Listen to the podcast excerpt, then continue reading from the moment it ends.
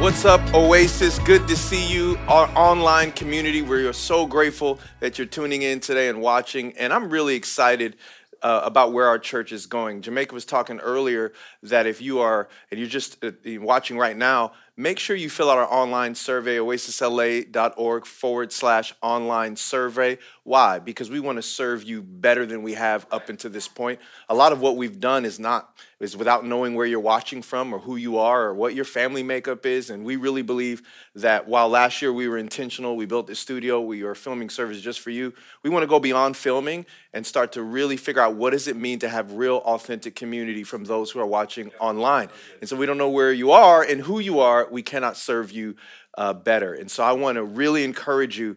Typically, when we do these things, people bypass it and we get 40, filled out surveys, although there are probably up to 2,000 people watching this right now. Take the time, fill out the survey. My heart would be that the way surveys work is that once we get to about 600 to 1,000 people watching the survey, filling out the survey, we get a pretty good context of where we are in this area. So please help me out in this. Don't make us have to do this 4 weeks in a row.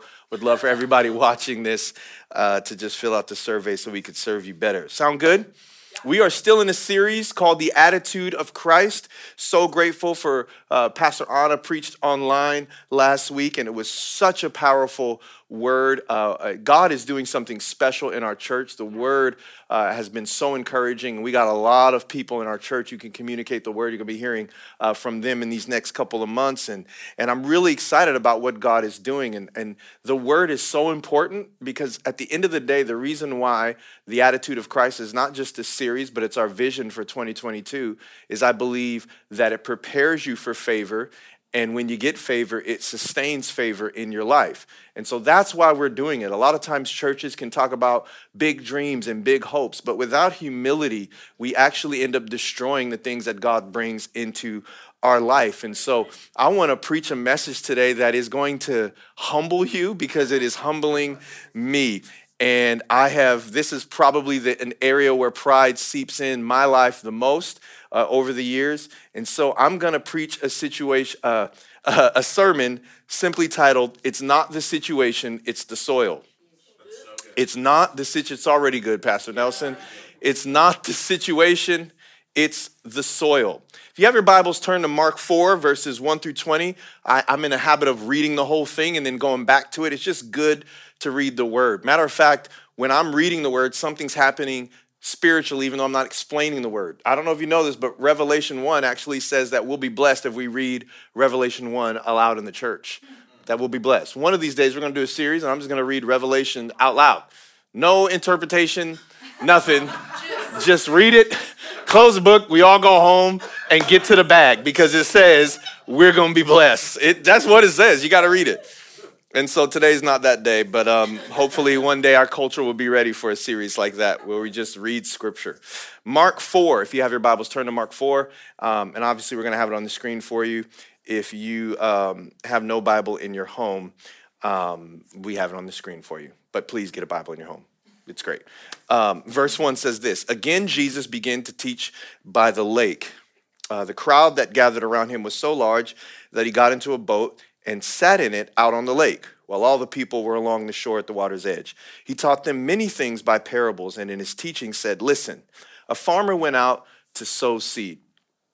And as soon as Jesus starts talking like that, you got to know really quick that everybody would have been like, yep, I'm in. You know, like when we hear it right now, we don't know any farmers. If you have a garden in L.A., like it's not a garden. People always say, I have a garden. You go in their backyard, it's 4 tomatoes, 1 avocado that's already brown. You don't have a garden. You have a couple of plants, okay? So stop. That's pride in itself. We're in a series on humility. Somebody put in the chat, it's not a garden. 2 tomatoes is not a garden. But everybody would have been like, I'm in. So in our context, it would be like if I started a parable with,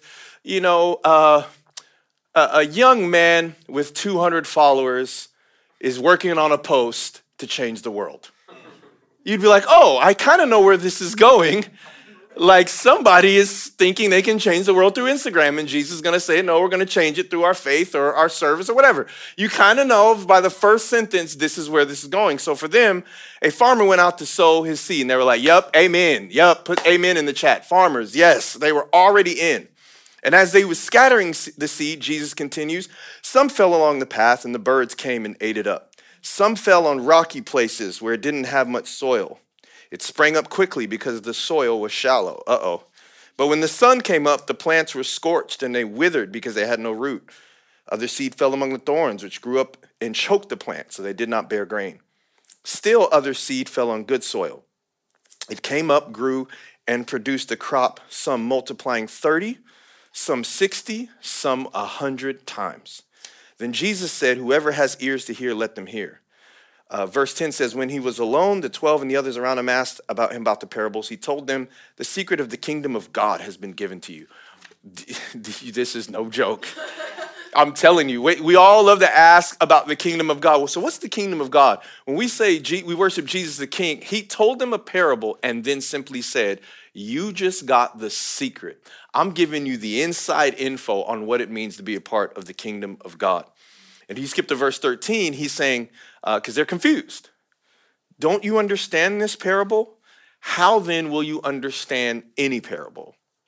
Don't you understand this parable? How will you understand any parable? What Jesus is literally saying, and many Bible scholars agree, this is the most important parable out of all of them. Wow. Because if you don't get this one, you won't get any of them. If you don't get this one, you won't get any of them. So Jesus told a bunch of parables. There's some people in the room with master's degree. I don't know how many there were, but maybe they know. I don't know. Yeah, is it really? Is 23 parables? Is it really? It's Colton Town. That's why he's your online campus pastor, because he knows more than me. Get the info straight to him. Just to walk it. Colton said, I hope that's right. Somebody Google it right now. Just to... walking Bible college, that guy. Just unbelievable. So let's say there's 23, and I'm just going to hedge. I trust him. I'm going to hedge. I'm willing to bet. Like, it's 23. Whatever it is. He's saying, if you don't know this one, the other 22 will be more confusing. I think so many times when we read our Bible, we start in Deuteronomy.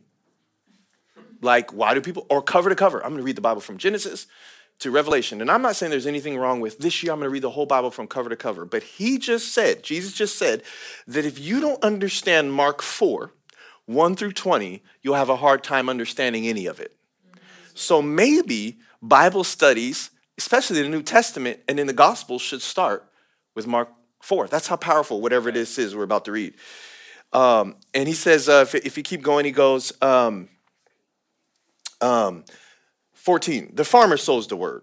Some people are like seed along the path where the word is sown. As soon as they hear it, Satan comes, and takes away the word that was sown in them. By the way, Satan doesn't have an issue with the word of God. He quotes it. Yeah. He has an issue when the word of God is being sown.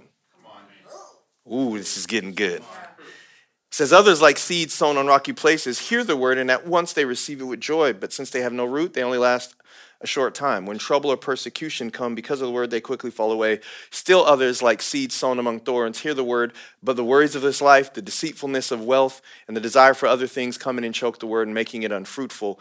Others like seed sown on good soil hear the word, accept it, and produce a crop, some 30, some 60, some 100 times. This is so good that we are reading this, y'all. This is amazing. This is very powerful. I'm so encouraged. All right. Number one, before we get into all of this other stuff, that you have to understand that Jesus told a story about really three aspects: the farmer, the seed, and the soil. Now, in this passage of scripture, Jesus is the farmer. A lot of times, people like me, who are pastors who preach, use this verse to excuse themselves from bad preaching.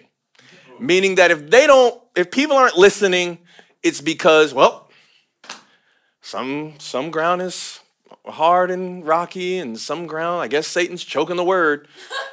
But wait a minute, like, are you actually Jesus in this parable? So I've said this before, where sometimes we immediately make ourselves Jesus, and obviously if you don't preach, you would either make yourself You can't make yourself the word, so you would be the ground. Am I the ground? Am I the soil? But some people who actually share God's word or lead Bible studies, they immediately go, hey, I'm Jesus, and I'm the farmer. And you can be, but there's some qualifications for that. And so this is what makes Jesus the farmer. Jesus is not the farmer because he has the seed. That's great. Jesus is the farmer because he owns the field. Wow, come on. Oh, I feel like preaching. I'm about to throw my notebook up in here. We think we're the farmer because we have the word. And so we say, well, Jesus had the word. He's a farmer. I'm a farmer too. I preach. I lead Bible studies. I lead connect groups. And so then we get frustrated when people don't listen because we think we're a farmer because we have the seed. But Jesus isn't the farmer because he had the seed. He's a farmer because he owned the field. Could you go and throw seed in someone else's field and call yourself a farmer? No, you're an idiot with seed. I have been an idiot with seed. When I first got to the church, I was an idiot with seed. Because I had the word and knew the word, I was always preaching. You ever notice that guy? Hey, you want to go get something to eat? Man does not live on bread alone, but every word that comes out of the mouth of God. And you got a sermon. I'm like, yeah, bro, I just want to know, do you want to go to Granville, man? Like, come on, man. It's like, man, like you always like just this Leviticus and everything. And I get that we need to know the word like that. But so many times we think we put pressure on ourselves to be a farmer, to sow seed in fields that aren't ours. And so when I first came to Oasis, I was that guy who thought I was a farmer because I had seed, but this wasn't my field. This is Pastor Phillips' field that Jesus had entrusted him to lead.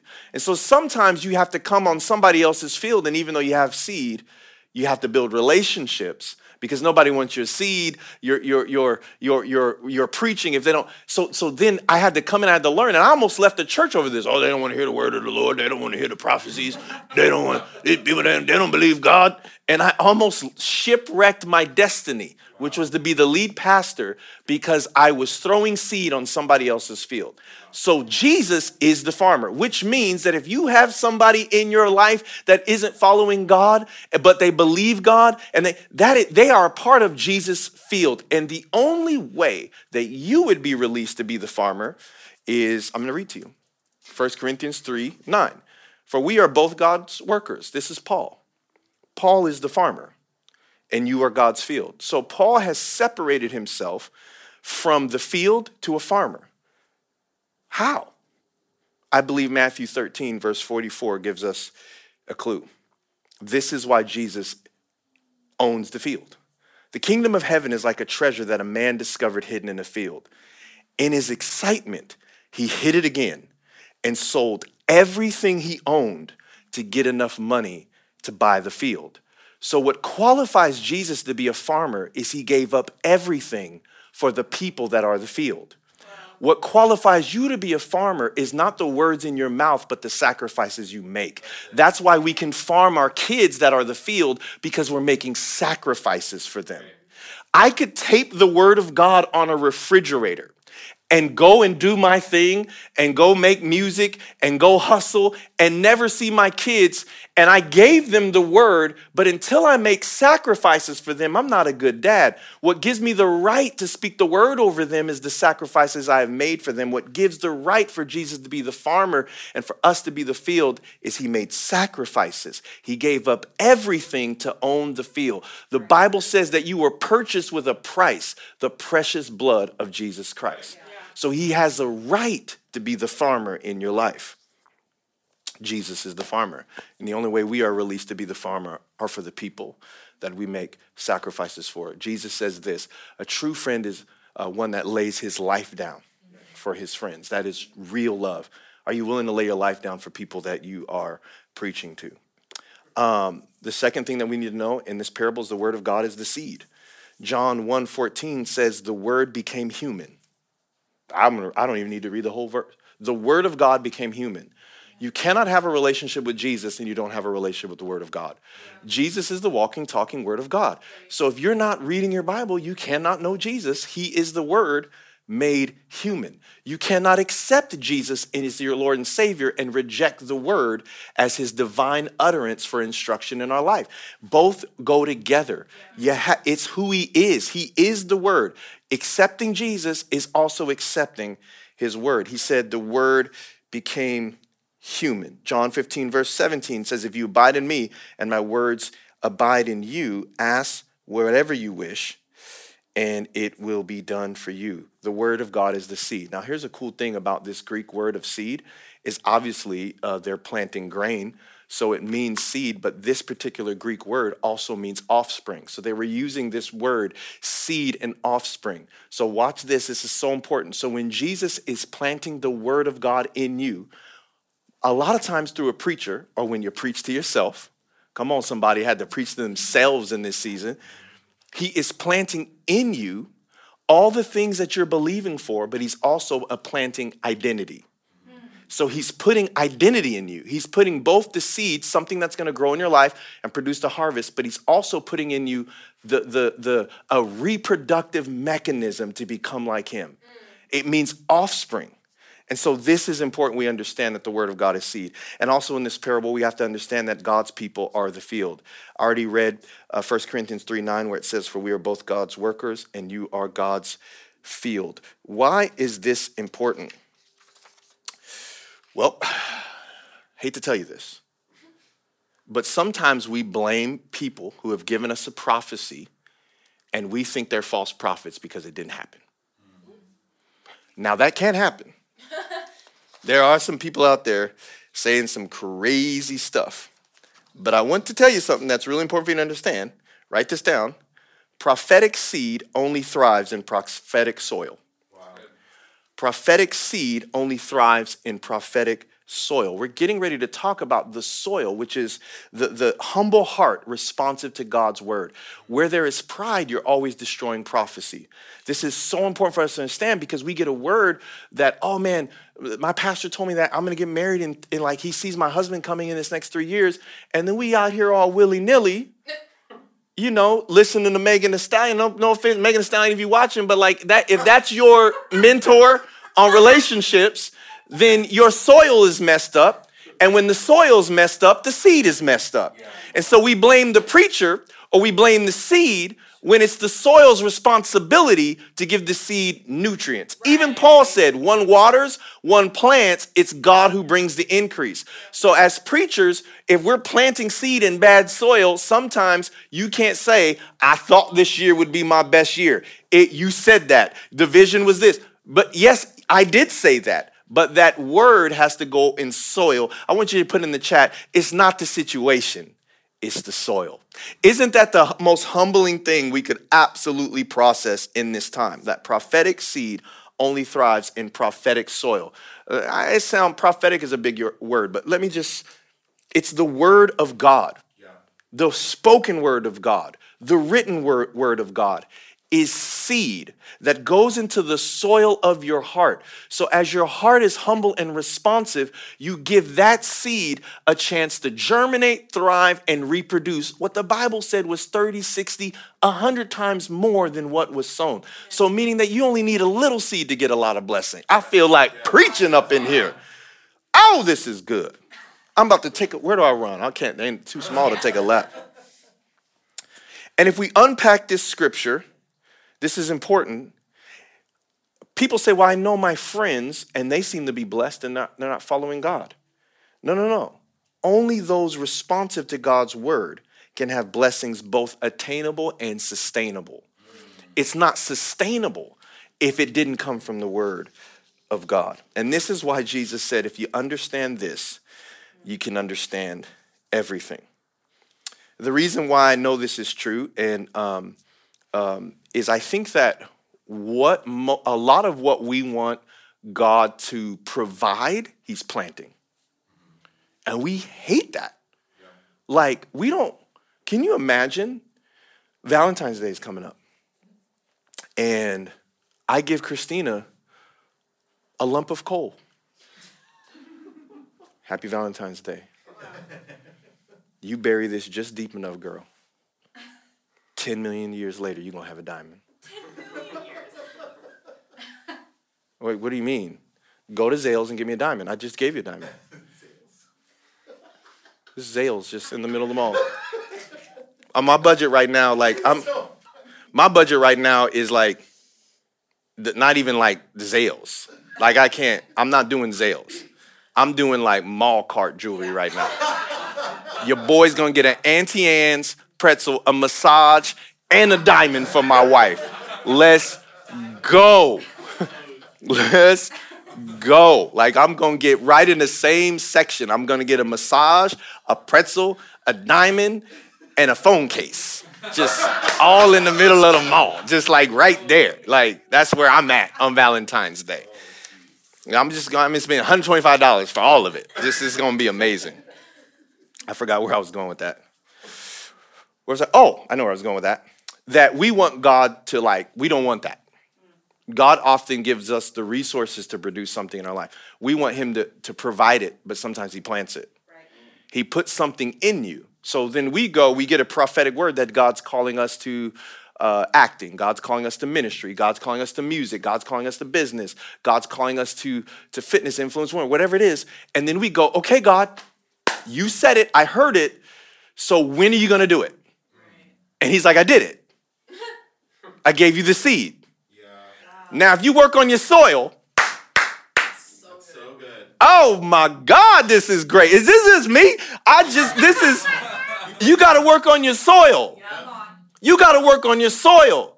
And then after the prophecy is spoken over you, and it's years and years and years of it not coming to pass, you think it's the situation. Right. But you have to humble yourself and say, it's not the situation. Put it in the chat. It's the soil.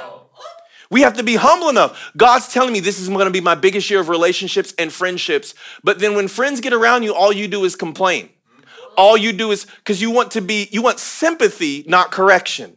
And so then at the end of the year, when you lose all your friends, you say, what happened, God? You said this was my year to have relationships. And God sent me to tell you it's not the situation. It's the soil.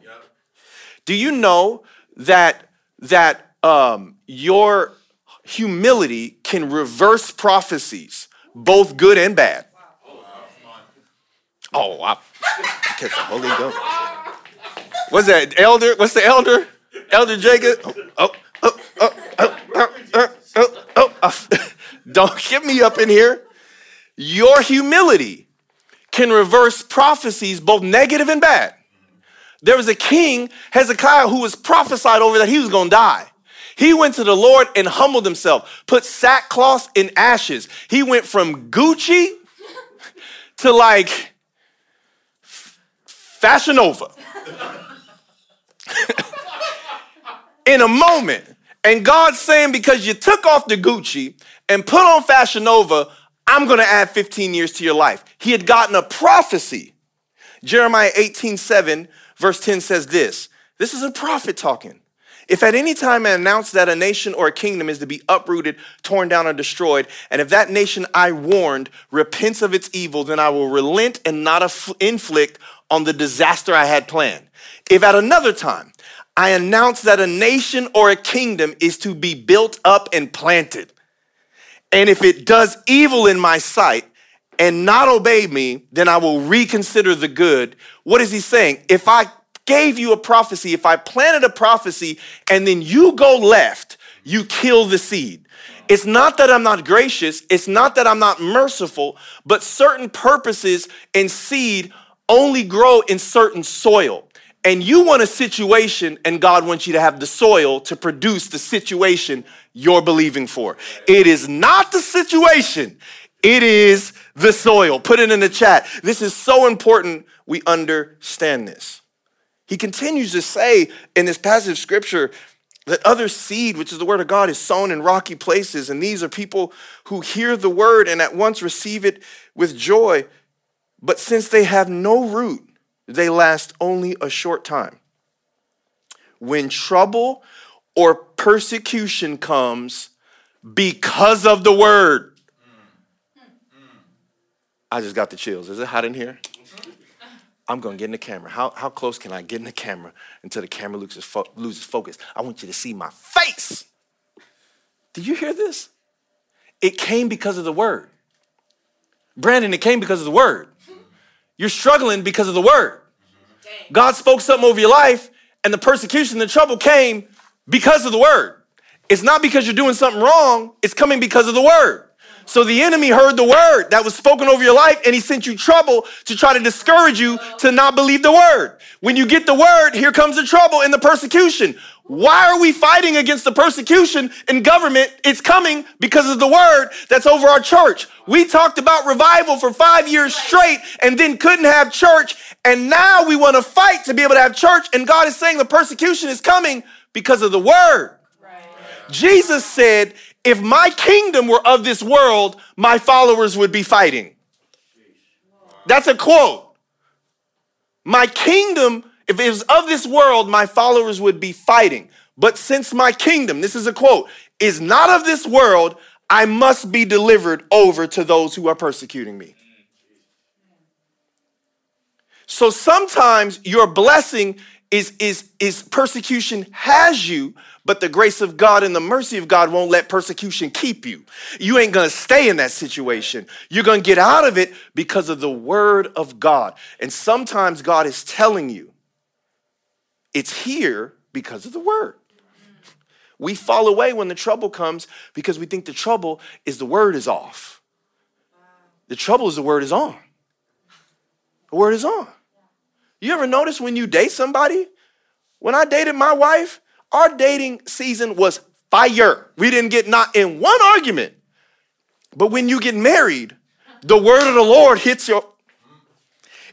your marriage. You literally declare the word of the Lord over each other. You say, in the presence of God, I promise, I commit to you. It's called holy matrimony. And here comes the devil. Oh, yeah?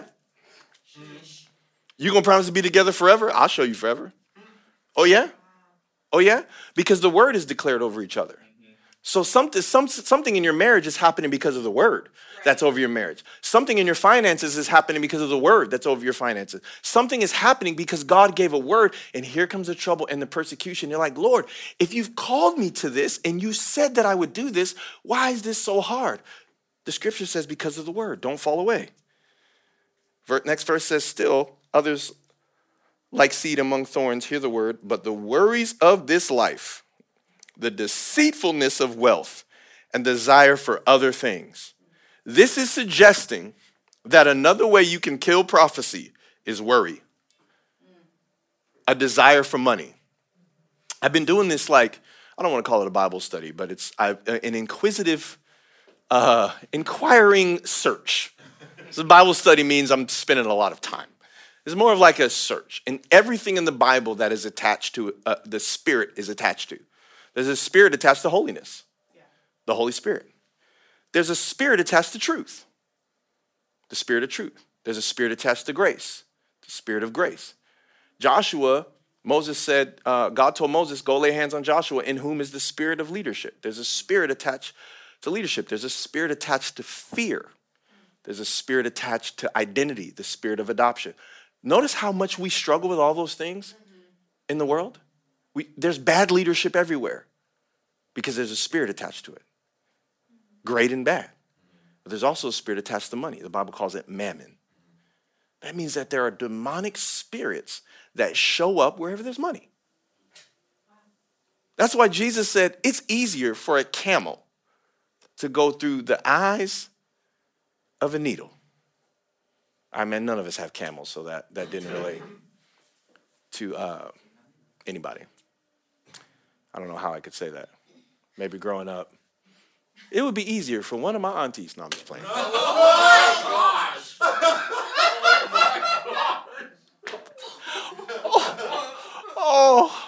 Oh, I say some of this stuff just for me. I'm okay with the email. I'm sorry. Whew. I didn't finish the sentence, okay? Everybody's like, hey, I like to make people laugh. It's worth it. Email's worth it. Let me just go back to scripture. Brandon, hold it together. You're going to make me laugh. Hold it together, Brandon. He said it's easier for a camel to go through the eye of a needle than a rich man to enter into the kingdom. That's how hard it is. If you are called to money, you are called for the most difficult road a Christian could ever have. And so most of the time, Christians live in poverty to make it easier for them to believe Jesus. Hello. That's why we have a poverty mindset. It makes it easier. Oh my God, how much time have I got left? This is not the point of my sermon. I can't. Some of y'all have a poverty mindset because that's the only time you pray. It gives you something to pray about. It gives you something to seek God about. And God is saying, no, no, no. Since the deceitfulness of wealth and the desire for other things come in and choke the word. I don't have time to really get into it, but you should read this a parable about the parable of the wheat and the weeds. And if I had time, I'd read the whole thing. And it's really about, and I'll paraphrase, but it's a story about another farmer goes in and his workers go, hey, we got some great things happening. The seed we planted is growing, but an enemy has come in and planted weeds among the wheat. Should we yank out the weeds? Obviously, weeds represent the bad things in your life. The wheat represents all the things I'm talking about that God wants to bring to you as you have good soil. And they said, should we yank out the weeds? And the farmer, obviously representing Jesus, says, no, you'll uproot the weed if you do.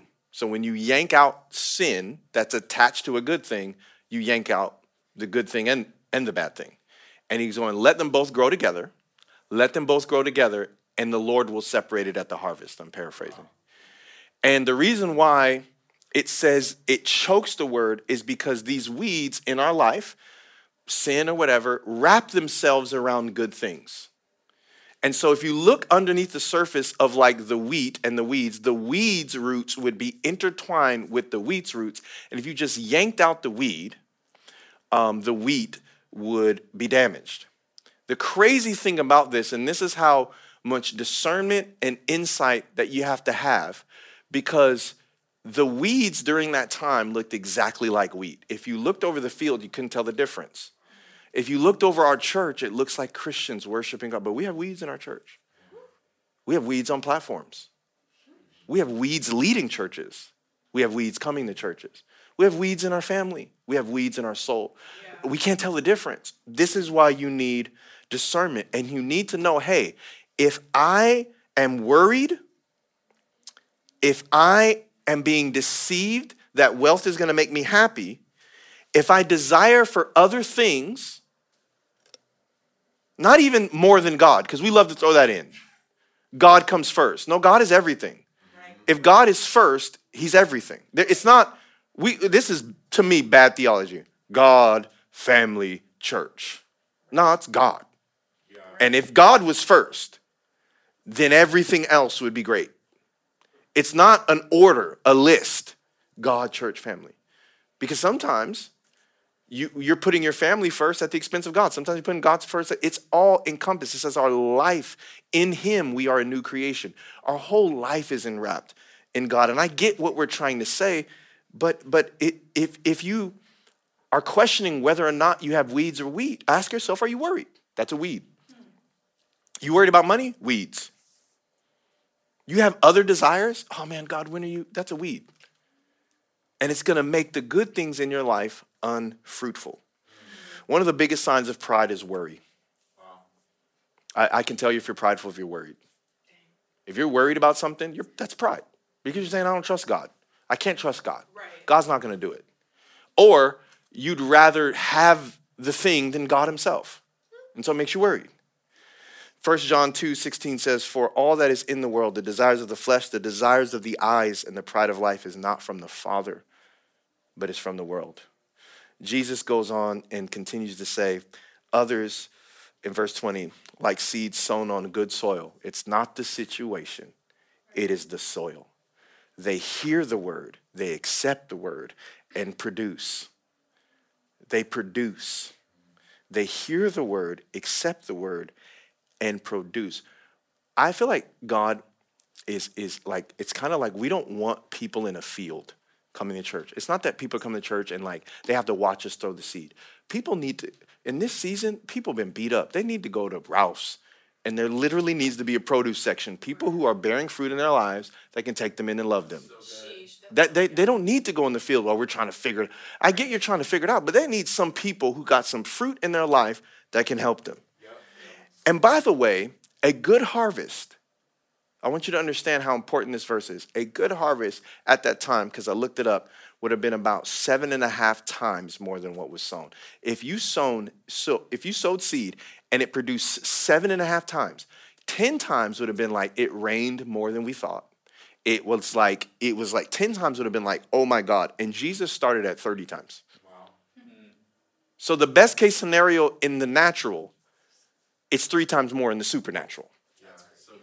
That's how powerful the word is. Yeah. So it's not, I want you to catch this. It's not that if you don't accept the word, you can't be blessed. But I want to challenge you that if it was the word, it'd be 30 times minimum more than what you got right now. Don't call me and tell me, I got a friend, he don't believe in God at all, and he's worth $10 million. Well, it would be 30 if he... Because it's God who gives us the ability. It would be more with God. That's a fact. Whatever you had without him is more with him. Yes. Right. That's a fact. And so we got to be careful that we don't downsize and settle because we have something that's just enough without God. If God came in, he would absolutely 30, 60, and 100 times more than what was sown. This would have been, in agriculture, absolutely impossible. So they would have heard that and go, wait, what? How much more? How could that be? It's because Hosea 10. We're in Hosea. Let's go. Hosea 10, verse 12 says, I said, this is another prophet, plant the good seeds of righteousness, and you will harvest a crop of love.